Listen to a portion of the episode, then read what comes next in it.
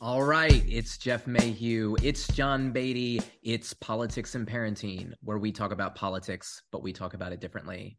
John, were you in Paris last week? Yes, I, I did sneak away for a couple days. Uh, you gotta love a friend who, you know, and this tells you how good a friend is, who um, tells your mother that you and your that you and your wife need to go on a trip after the campaign. And so this is kind of this has been in the works for for a, a, probably half a year, almost a year at this point, I guess.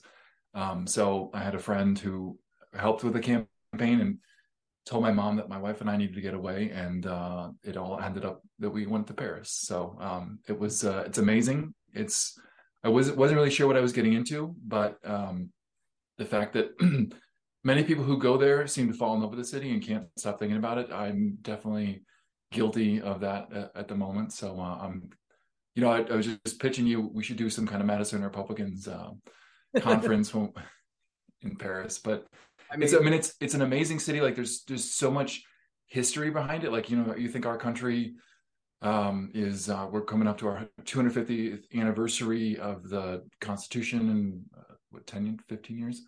Um, and then we, you know, people have been on the continent for 100 years, 150 years, at least the Europeans, and you know, there's the Native Americans have been here for a lot longer than that. But you know, we're a relatively a, uh, a young on this side, and you go to the, some of these churches that have been there for 1400. You know, they've been in that spot for 1400 years plus, and uh, you just can only marvel at the scale. And then, you know, of course, that's nothing compared to like the Egyptian pyramids, but um, you know, I uh, had some time on the uh, plane ride to do some reading, so I finished the Myth of Left and Right, which we had talked about earlier that um, book by Verlan Hugh Lewis and Hyrum Lewis, just kind of about this myth of, of left and right. Um, and one of the cool things about the left and the right is that that actually comes from France and the French Revolution.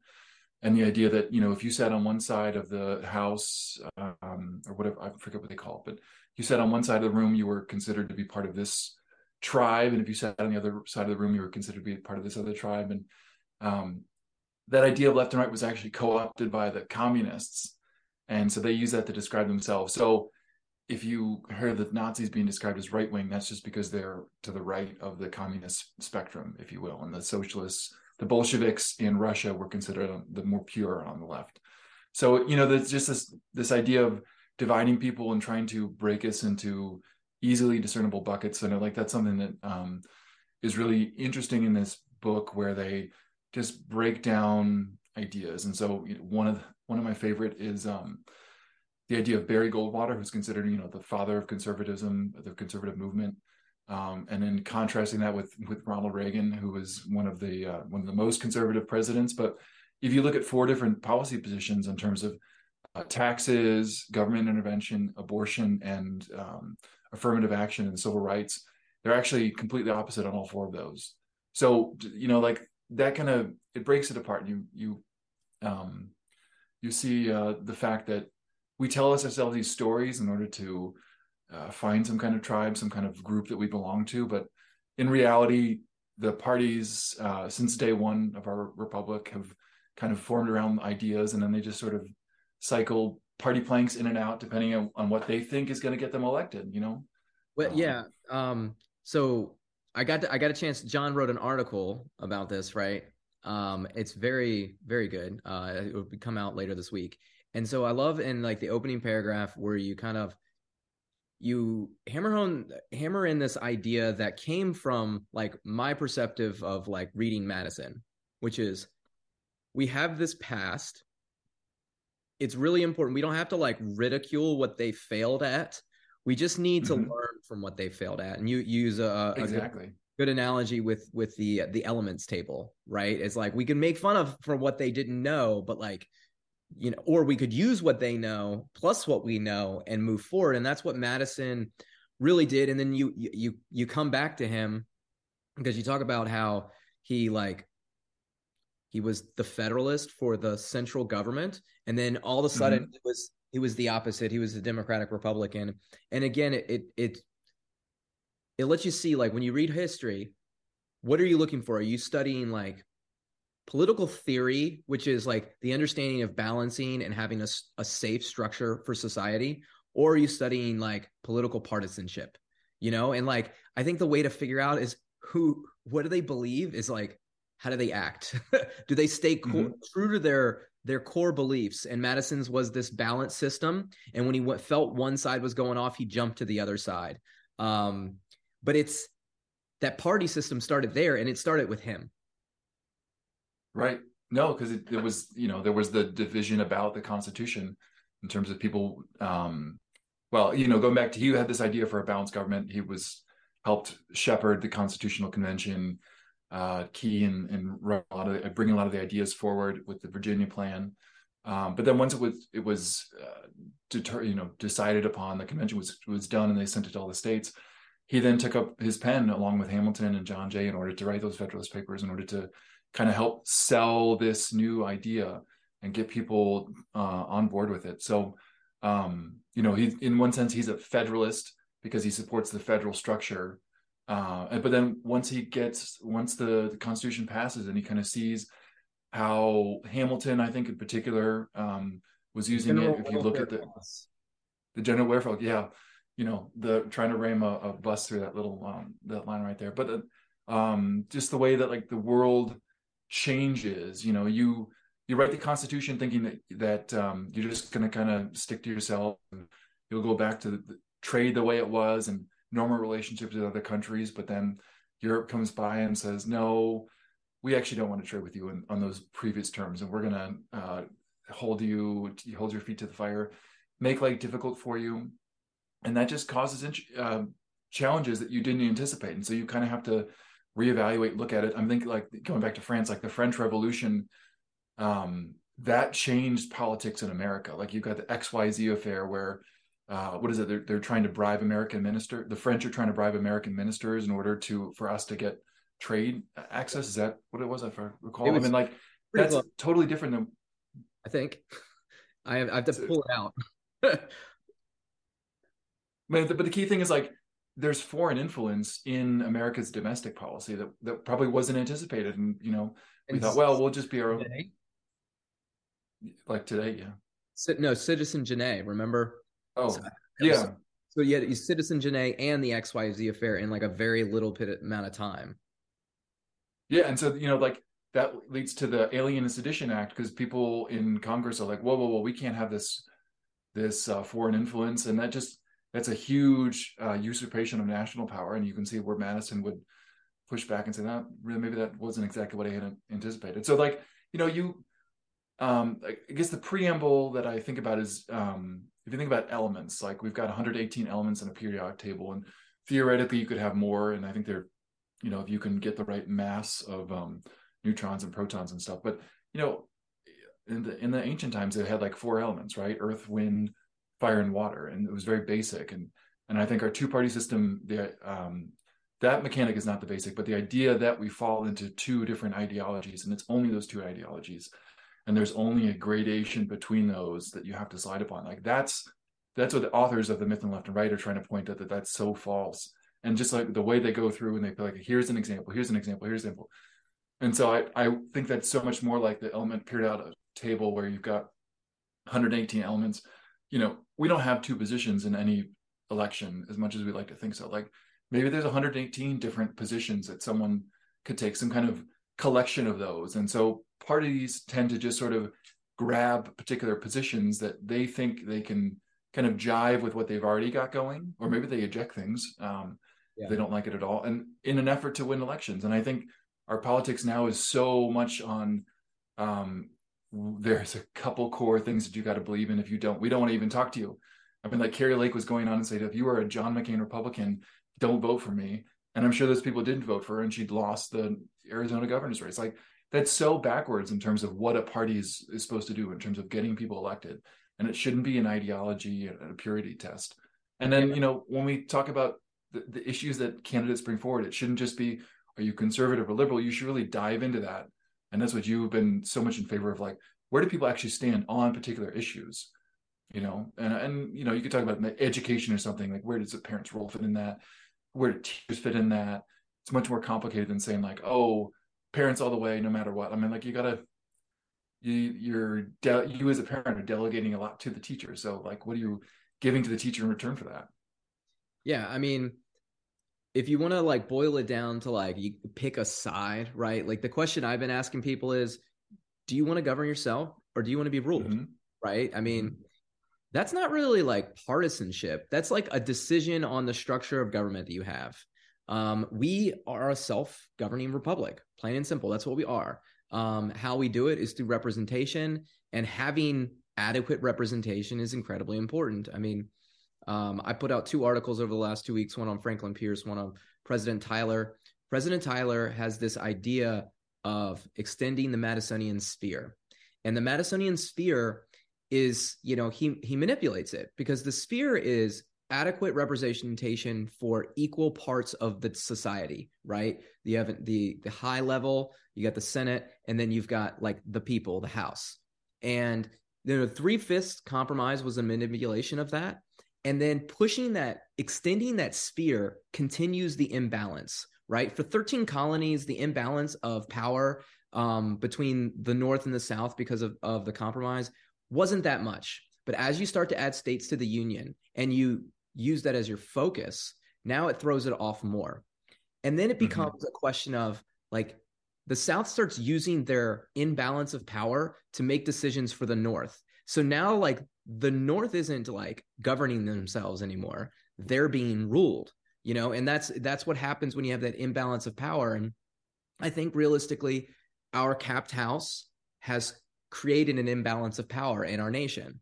And we as American citizens aren't really governing ourselves as much as we're being ruled. And that's because it's too expensive to run for local office. It's too hard to get a hold of your representative. Um, they, you know, they, the parties, you know, you get, if you try to vote or you try to be part of their, uh, you know, club by going to events, they bombard you with text messages and emails that make you not want to be a part of this thing because you got a, like a regular life and then they hound you for money right? And that what the, mm-hmm. what does that do? It pushes pushes regular citizens to be like i don't want to do this. I don't want to be a part of this just solve my problems for me. Go ahead rule me. I don't want to be part of the system that you created that's really like cumbersome. And uh you know i think like i understand like where lewis is coming like the myth of left and right. It's not left and right. It's like rulers and and uh, ruled. And you have to decide mm-hmm. which one you want to be. And as American citizens, we should all pick to be a ruler of our own life. Yeah, and, and that doesn't follow along partisan lines. Like I think you could like going back to the delegating everything to the team, like it's so common that you just say, Well, I just this is my team, you know, you hand you guys handle it.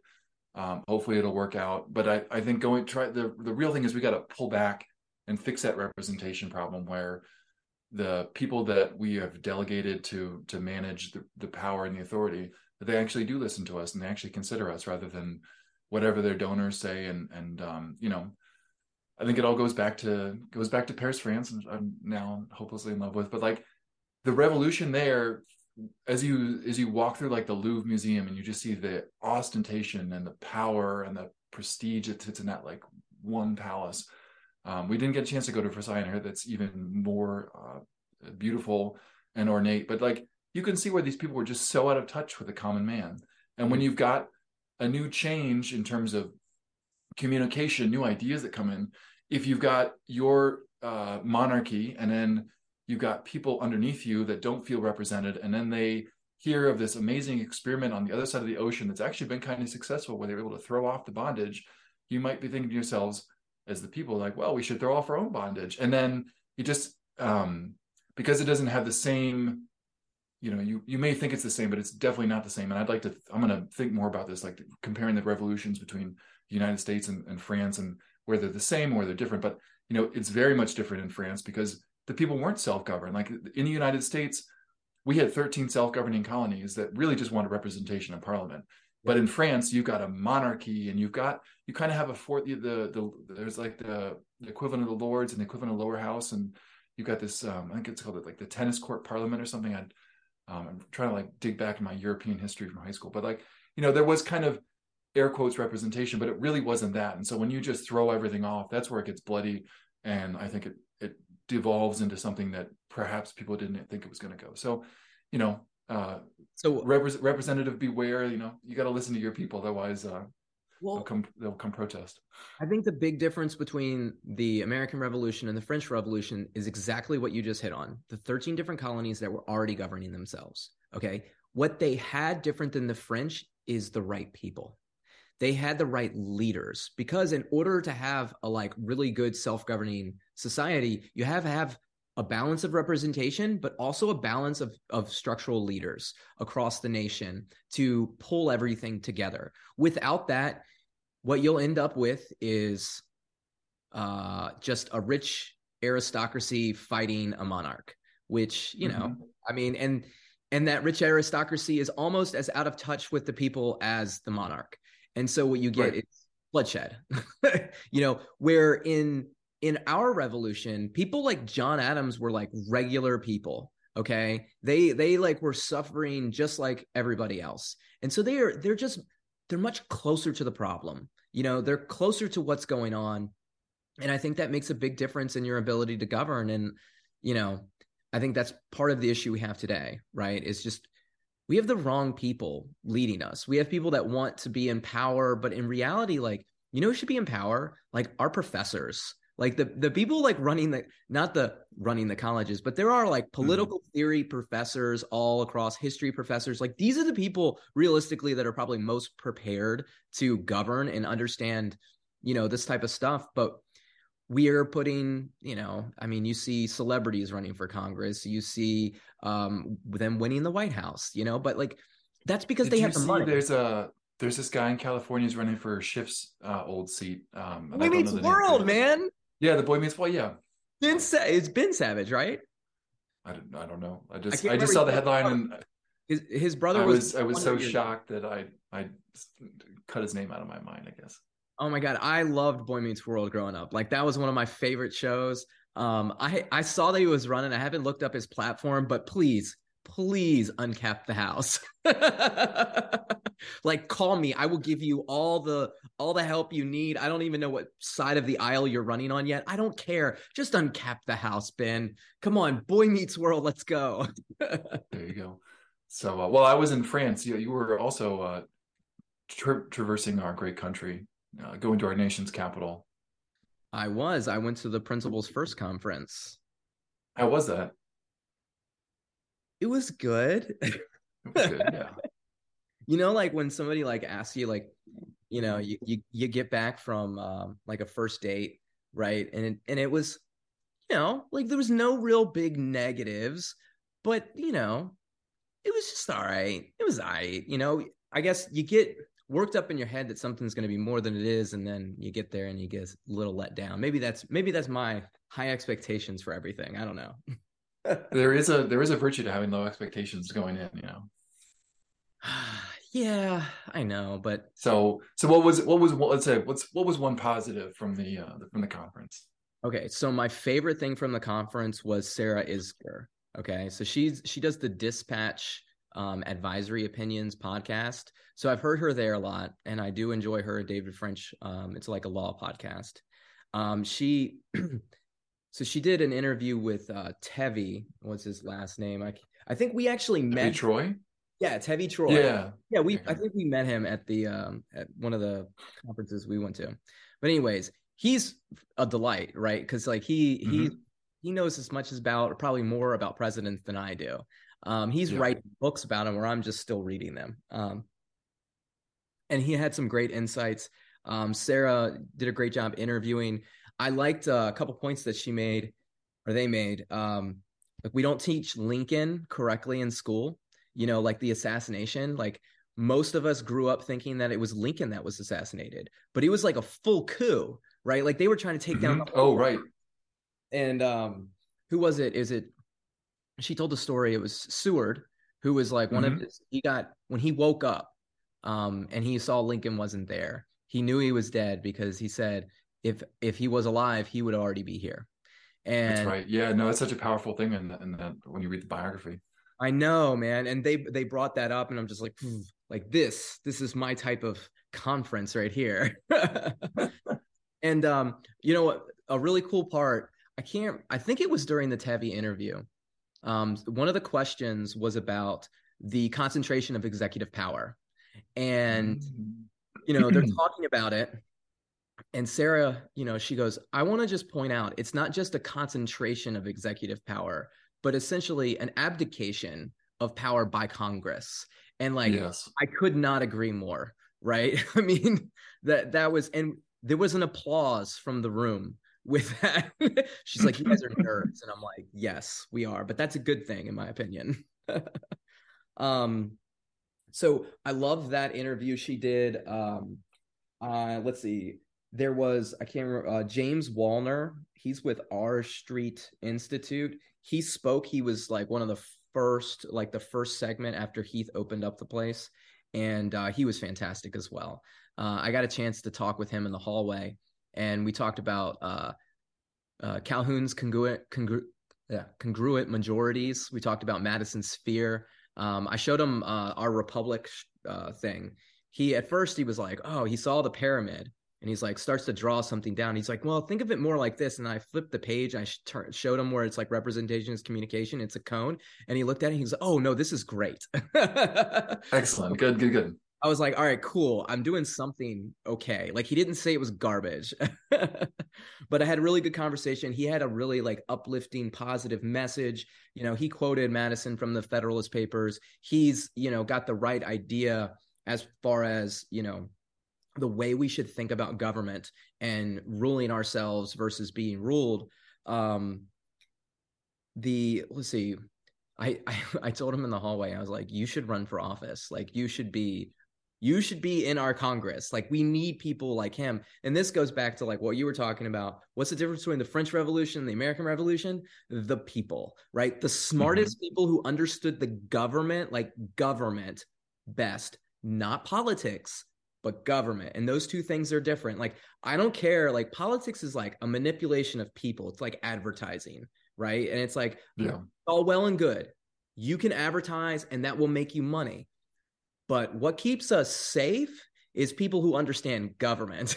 okay. And like, you know, he was like, I'm not going to run for office. Like, I think he's like a professor at, at South Carolina or Clemson, Clemson or something like that. Like, why would he want to run for office other than yeah. we need, we need people like that. other than it's good for, for everyone. I'm, well, I'm, I'm listening to, um, one of these books on the American history and it's after the constitution and this whole chapter right now is about sort of the right people for it. And you know like you you've got some of the um, early founders they were lawyers and stuff but they really wanted to be wanted to harken back to that sort of roman leisure class almost where they had the time and energy to devote all their time to thinking about government problems rather than like running a business or um, like it talks about ben franklin.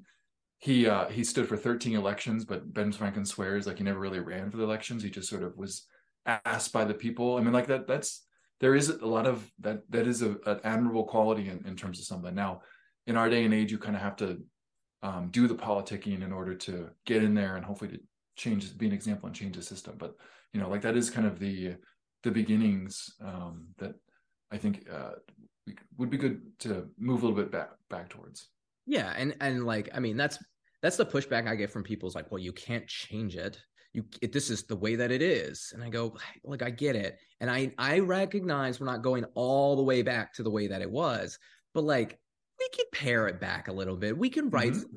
campaign finance laws. Like there are things we can do to help ourselves. Like realistically we the people can solve these problems. Right. we're not, not little helpless kids. it's not really as complicated as the parties make it sound realistically. Mm-hmm. Um, but okay, so principles first. Why do I go to principles first? Right, like that's like where does the expectation goes? I go to principles first because, like what you were talking about with the the myth of the left and right. I'm tired of parties who manage from top down. They don't listen. Mm-hmm. They just want our data so they can bombard us with advertisements and ask us for money. And when we show up to help, they just want to put us to work, knock doors, do this. But they don't want to listen to us. Right. And now you've gotten these two party systems, they've gotten so far out of like actually solving problems. All they focus on is telling us why the other guy is wrong. And right.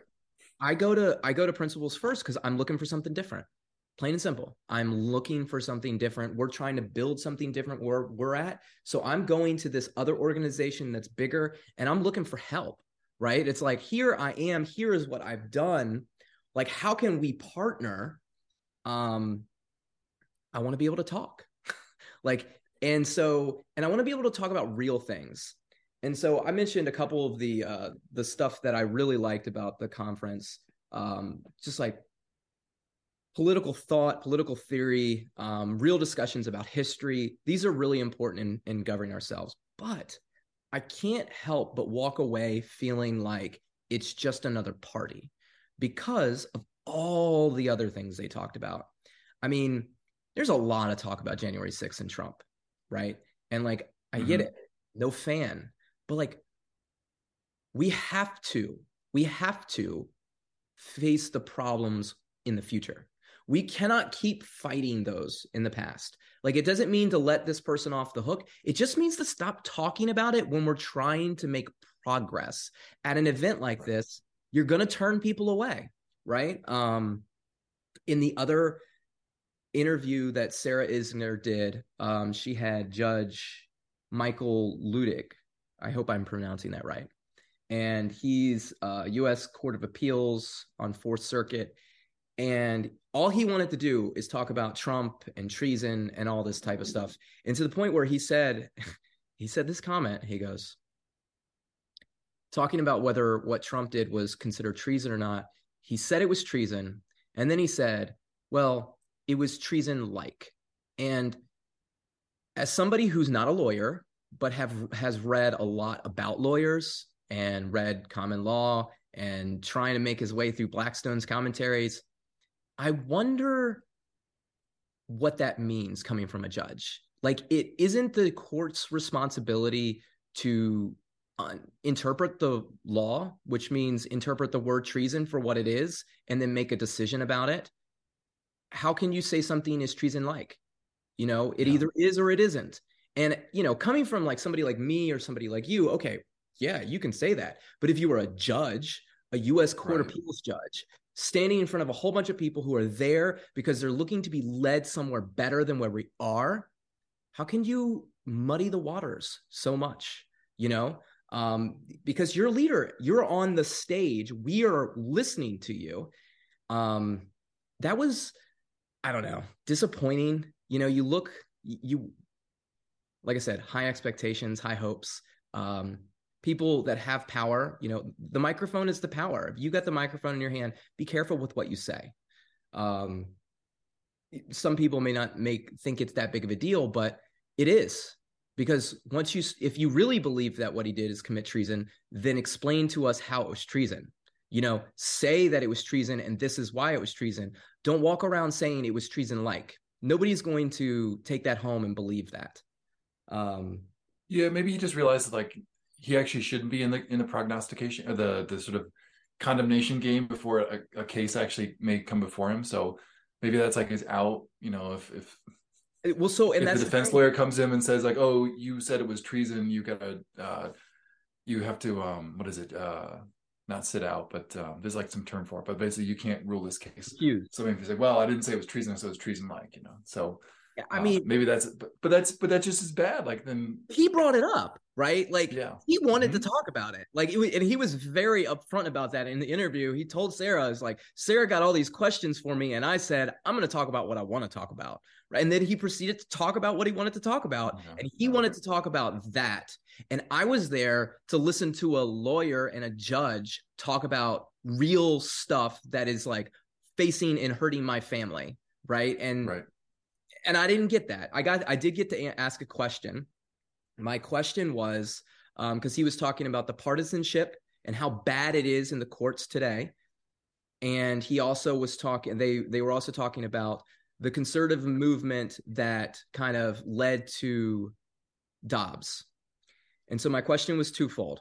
I said, how do you compare the fighting between the people or the federal government and the courts compared to where we were at the beginning? Because, you know, you had Madison versus Marbury. That's a that's a that's a battle. That's a power battle. Realistically, you had uh, Madison and Jefferson and John Randolph trying to impeach Samuel Chase. You had you know fight after fight after fight where they're at war with each other. How is it any different then than it is now? You know, and that leads all the way up to Taney being put on the bench, right, for Jack- Jackson's purposes.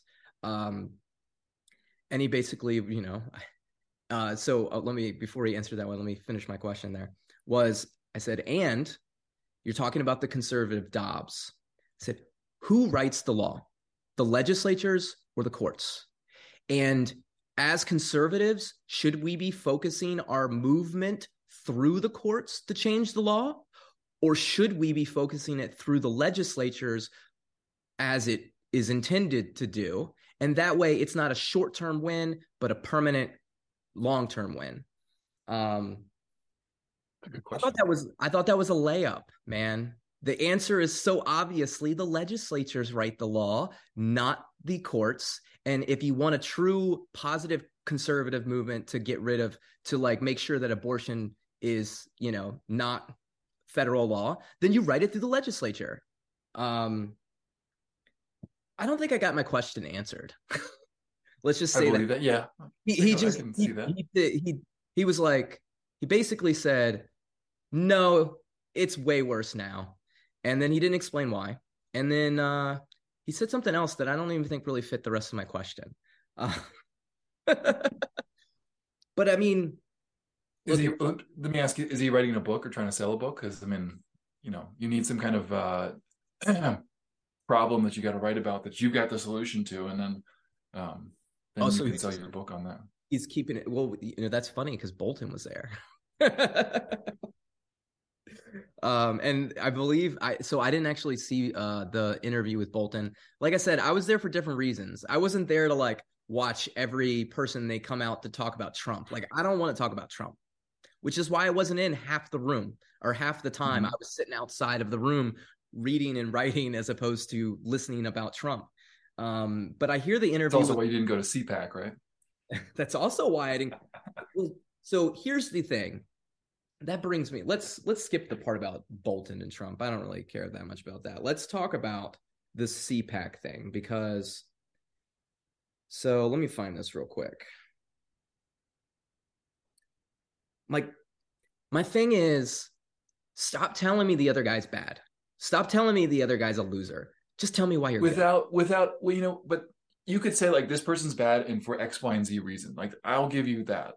But when you just say they're bad, they're bad, they're bad, and that's because and you know they're bad because we're good. Like that doesn't that doesn't convince anyone. And again, that goes back to like the parties being smaller and smaller and more insular because you're not actually reaching out to people. It just becomes a matter of how bad can you smear the other side where someone feels so so disgusted by the other side that they have to they feel compelled to vote for you because they got no other choice. Like that's I think that's the backwards part. But So this is far this is from the opening. It says they tell us that we're all victims of our institutions, that they are rigged against us, and that some other group of Americans, the rich, the woke, or the elite, are to blame. They tell us if we just elect them, they will save us and punish those other Americans who don't think like us, or talk like us, or look like look like us. This, as far as I can tell, is their only principle protect those who they agree with, and punish those who they don't. That is not a recipe for American greatness. And then at the end, he talks about CPAC. And he talks about how CPAC is not doing so good. And America's, our principles first, is doing good. And I can't help but think, isn't that dividing us? mhm. Like maybe there's people in the room that like like some of the people that were in the room of CPAC. Maybe they have something in common with them. Do you need to do you need to put something in between you and the people that showed all the way up to Washington D.C.? Yes, a lot of people that showed up at Washington D.C. this weekend, they were there and they were totally fine with the constant talk about January 6th and Trump and whatnot. But if what's your what's your objective here? Is your objective to bring people together or is it to divide them? I'm not a Trump fan and I felt divided, right? Like I, I'm just I'm so over that. I just wanna I just wanna work on the problem, you know, and like if we're talking about that other person and we're talking about how CPAC's failing, then we're not working on the problem. We're not talking about something that matters. And like that was my biggest like disappointment. It's like I was looking for something serious, right? I mean, my thing is, is like, what do I talk about all the time, John? Like, what do we want for the Madisonian Republicans? I want people that understand history, work hard, and aren't afraid to tell me when I'm wrong. Plain and simple. I want people who dissent. And all I can tell is the, the Republican Party, from my point of view, from a local level, doesn't want people that dissent. From my experience with the Forward Party, they don't want people who dissent. My experience with Principles First is they don't want people who dissent. I had a chance to speak with a whole bunch of the people who were on like their leadership team. And I know that they spoke with Craig. Craig went with me. You know Craig, right? I know Craig. I've met him once or twice. Yeah. Craig's a smart guy, really smart guy. He has a depth of knowledge of history. And he's not afraid to tell you when he disagrees with you and he's not afraid to tell you why he disagrees with you and he will sit there and he will listen to any argument you have back and have a cordial conversation with you they didn't find craig right if your organization is going to grow like somebody should somebody in that organization should have talked to craig found craig and moved him up the ladder and be like hey craig you're in Virginia. We don't have anything going on in Virginia. We need you to be a leader. Like you are the type of person that we need on our team. Nobody did that, which means how are they going to grow? What are they looking for? What's their purpose? Um, it concerns me. You know, as somebody that wants to see them succeed, it concerns me. Yeah, I mean the growth plan is is key to any organization. Um, outreach, getting people interested, letting people know what you're doing. But I think giving people that opportunity to uh, have some kind of say it and, and where things go. I think, you know, as you're pointing out, like that's what's missing. And it's very much, well, we don't like the Republicans, we don't like the Democrats, so we're going to have our own thing. And it is division, div- divisive. It's like, well, you, you to be part of this, you can't like the Republicans and you can't like the Democrats. So um, that's how you, that's kind of what's going to set us apart, which is is no better than where we were before. It's just more of the same uh, dissenting. And I think if I was going to go back to the positive spin, like I think that's why we're trying to be different because we're not really we're trying to sort of be able to be in both parties. I mean, like if you wanted to, I think looking at the sort of the issue, the planks of uh, representation, like every party should care about representation. Everyone should care about representation. So that's not necessarily a Democrat or Republican issue, and it's not something that we want to divide people away because we don't agree on other issues. Like I think that's we kind of want to. We've got this idea like these are the key things that need to get fixed, and then we can have better debates about the other issues. We can break things into smaller bits, uh, fight, quibble, uh, have constructive arguments about the smaller sections of the of everyday issues, and then we can come up with solutions to those problems or compromises or something. You know when everything is so big um, going back to our own kind of internal revolution like the civil war like the big issue was slavery and that was what divided everyone. And we couldn't really find common ground on that. And it was that was what divided us apart. And you know that's different than when the country was founded uh, the 60 70 years before that because everyone around that time thought slavery would eventually phase out. But um, i think if you kind of get complacent and you don't try to find the common ground don't try to like keep everyone moving together and try to keep bringing people together that's where you you get this polarization and this fight. And then you can't end up solving these problems because no one wants to work with each other. No one wants to talk with each other yeah. Yeah um so just a, a couple more things on um they talked about cpac a lot which you know like come on whatever. Who cares? Um there was so they had uh they had a couple people there like that were outside of the principles first that um, they i guess i don't know if it's a sponsor or like what you would call it. So ranked choice voting had a spot outside. You know how i feel about ranked choice voting right? Mm-hmm. like i but i don't have it like having those things are good. Like that's not a negative to me of principles first. I think it's good. Those are the ideas, right? That we that we have. Um, and so we actually I would I would encourage more of that, right? Like there was one booth, like there could have been 15, right? The Madisonian Republicans could have had a booth there, right? Um, that would have been great to have that offer, that opportunity. Um, because we're doing something different than everybody else. We're teaching government, you know, like yeah. Um, and then so they also had no labels. Are you familiar with no labels? Uh, most of my my shirts do have labels, so so uh, no, not really. No labels is, I guess, a, a, you know, it's the first time I've ever really heard about it. Um, it's a political organization. It sounds like they work with members of Congress to group like the House and Senate together. It's just basically a party, right? It, that's what it is. Let's mm-hmm. face it. It's just a third party. Um, and they go like, let's have a no labels candidate or something, and like, or let's have a no labels legislation where like Democrats and Republicans come together and compromise. But it's like through coercing the Senate and the House to work together, which you know how I feel about that. They're not supposed to work together. They're adversaries. One's the state's response, the state. One's the people. They represent different things. They shouldn't work in unison outside of it. That's what the party does that breaks the system down. So I don't. Well, really... no, they they do work together because you got to pass them between both houses, and so yes. But as far as like writing the legislation together, right? Because why are you writing it together? You know, what you're really doing is you're oh I, yeah i see what you mean. Trying to to bypass the the normal workings where yes. you have an idea the senate comes up with one version the house comes up with another version and then you try to make it work in committee and then they both go back and they vote on it. So i right. i see what you mean. Trying to circumvent that. Yes.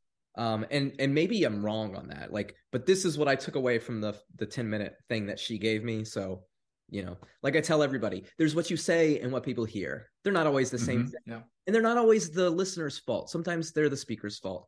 I do it all the time. I say things and my wife is like what? And i'm like that's not what i meant. Let me correct myself. Um so um let's see. He talked about rejecting populism to a degree. And like I understand where he's coming from, and this is Heath, right? This was in his opening remarks. Um, I understand where he's coming from with that. If you read history, populism can be dangerous. Mm-hmm. But if you understand like where we're at in the moment that we're having, you just have to get the fact that we have massive wealth disparity, we have a massive power imbalance. Populism is the answer to the problem, right? It's it's not to have another ruling elite rule us. It's to engage and educate the population and have them have a say in their government. You know expanding mm-hmm. the house's population or populism realistically because you're giving people power. Um, you're giving more people power. You know the american revolution in a large degree was a populist movement. You know you can't you can't look around that. Um, so i don't think it's a good idea to just reject populism because you're going to reject and not to say that he specifically said i reject populism right? Like but this is again right. the takeaway from his speech that i you know i i hear and i've read it too. So you're if you're doing that you're you're cutting off your foot. Again mm-hmm. do do i want to see principles first be successful? Yes. Then don't cut off your foot okay? Because you got a you got a marathon to run you got years of work ahead of you. Um, what I will give, uh, and I've never really met Heath. I would have liked to. Uh, I was going to try to speak with him at the end of the day on Sunday, but like schedules, whatever, kids got to get home. Um, so I wasn't able to do that. I wish that one of the people that I met that was on his leadership team would have brought me to Heath. Because again, I think that's that's a good leadership structure. That's a test, realistically, because right. that's what I would do. If I was running that organization, I would tell my leadership team if you meet people like Craig or you meet people like Jeff and you have to describe what type of people we are, bring them to me. I want to talk to them. Or just like if you think someone's interesting, like even if it doesn't fit whatever the preconceived notions are, you say like this person is unique and could be uh, could be a strength of the organization. Absolutely. You know who I wouldn't talk to every time is I wouldn't talk to the person who was standing alone in the hallway and they are almost always the most interesting person in the room. Um, they've got great stories. Uh, I talked to this guy who's like uh, 35 years in the Air Force. He's just he just wants to make a difference. He just wants to do something. Mm-hmm. Um, he's like looking for an objective, right? He's you know because I asked him, I said, "Why are you here?" And he's like, "I just." I see these problems. I've seen them all over the world, and I just I can't believe I'm seeing them at home. And I I want to do something. And I said, "What are you looking to get out of this?" And he says, um, "An objective." Essentially, he's like, "I was in the Air Force. Structure is good for me. Um, I just need a goal." And I'm like, "Did they give you one?"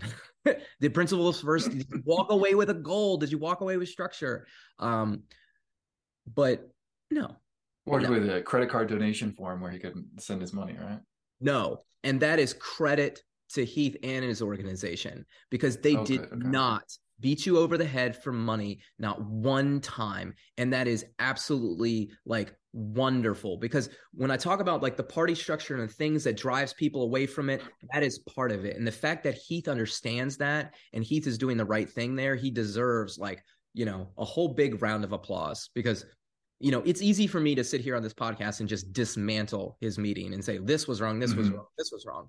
Well look at all the things that was right Look at all the people he got in the room. Look at all the connections that he made. Look at the organization that he's built. These are great, you know, achievements that he's been able to do.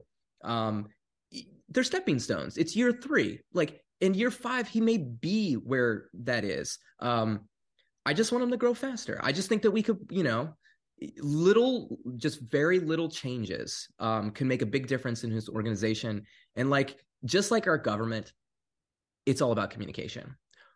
What does Principles First stand for? Tell us that and nothing more. Stop telling us what the other guy is doing. Just talk about yourself and your goals. Okay. That's what people, that's what people really want to hear. And then the next thing is make sure that you have a, a leadership structure that reaches from the guy standing alone in the hallway all the way to you. And that you find somebody, find some way to make sure that that person is always engaged. Um, mm-hmm. You know, if if I think if Principles First does that, they have like huge success, just massive success, and I I wish I wish that it happens. One day, so um, I guess uh, what is March is also Moby Dick month in uh, Madison Republican. So that's if you guys want to stay engaged, you can read Moby Dick along with us. It was one of the things I got to do in the plane. Is I'm like a, a sixth of the way through. Did you start? I haven't started. Oh, oh yeah. Oh man, I so it's it's it's so great that you guys are all reading it. So just so everybody knows, I'm reading my Calhoun book, and well, no, it was it was the Indivisible book. But anyways, Moby Dick comes up. It comes up in my Calhoun book, and I was like, guys, I'm reading Moby Dick because apparently it's a critique on Jacksonian politics, and I thought it was about a whale.